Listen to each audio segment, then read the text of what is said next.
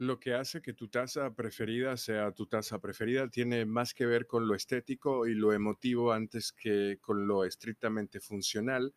Eso está muy bien y no te vamos a pedir que lo modifiques, pero llegado el momento de elegir el recipiente donde tomar tu próximo café, quizás te sirva tener en cuenta algunas cosas en relación al material que es, entre otros aspectos, uno que puede modificar tu experiencia sensorial.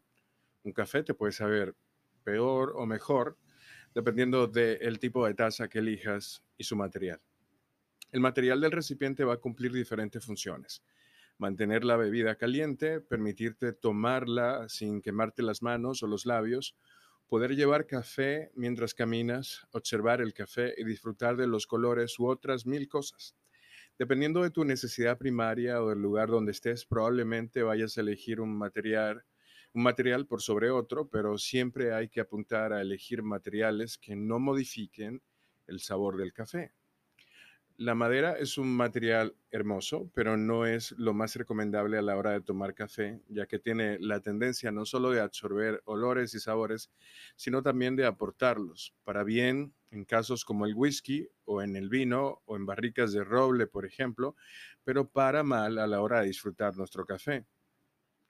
La cerámica es muy popular porque no agrega sabores, solo que hay que tener cuidado con el desgaste porque a medida que las tazas pierden los recubrimientos interiores, se vuelven más porosas y proclives a absorber sabor y olor.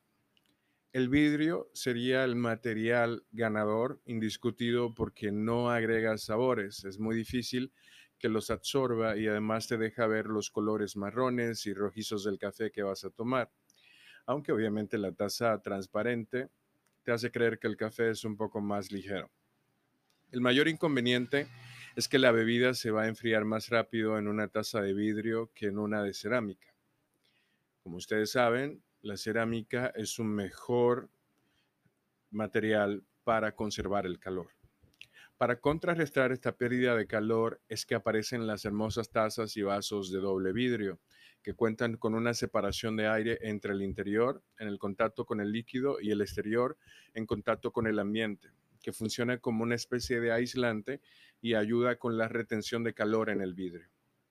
El acero y otros metales tampoco agregan sabores, pero al tener la mayor conducción de calor comparado con la cerámica y el vidrio, a menos que se, trate de tazas que vayas a utilizar para viajar con recubrimiento térmico, probablemente el café se enfríe mucho más rápido en una taza de metal que en una taza de cerámica o vidrio.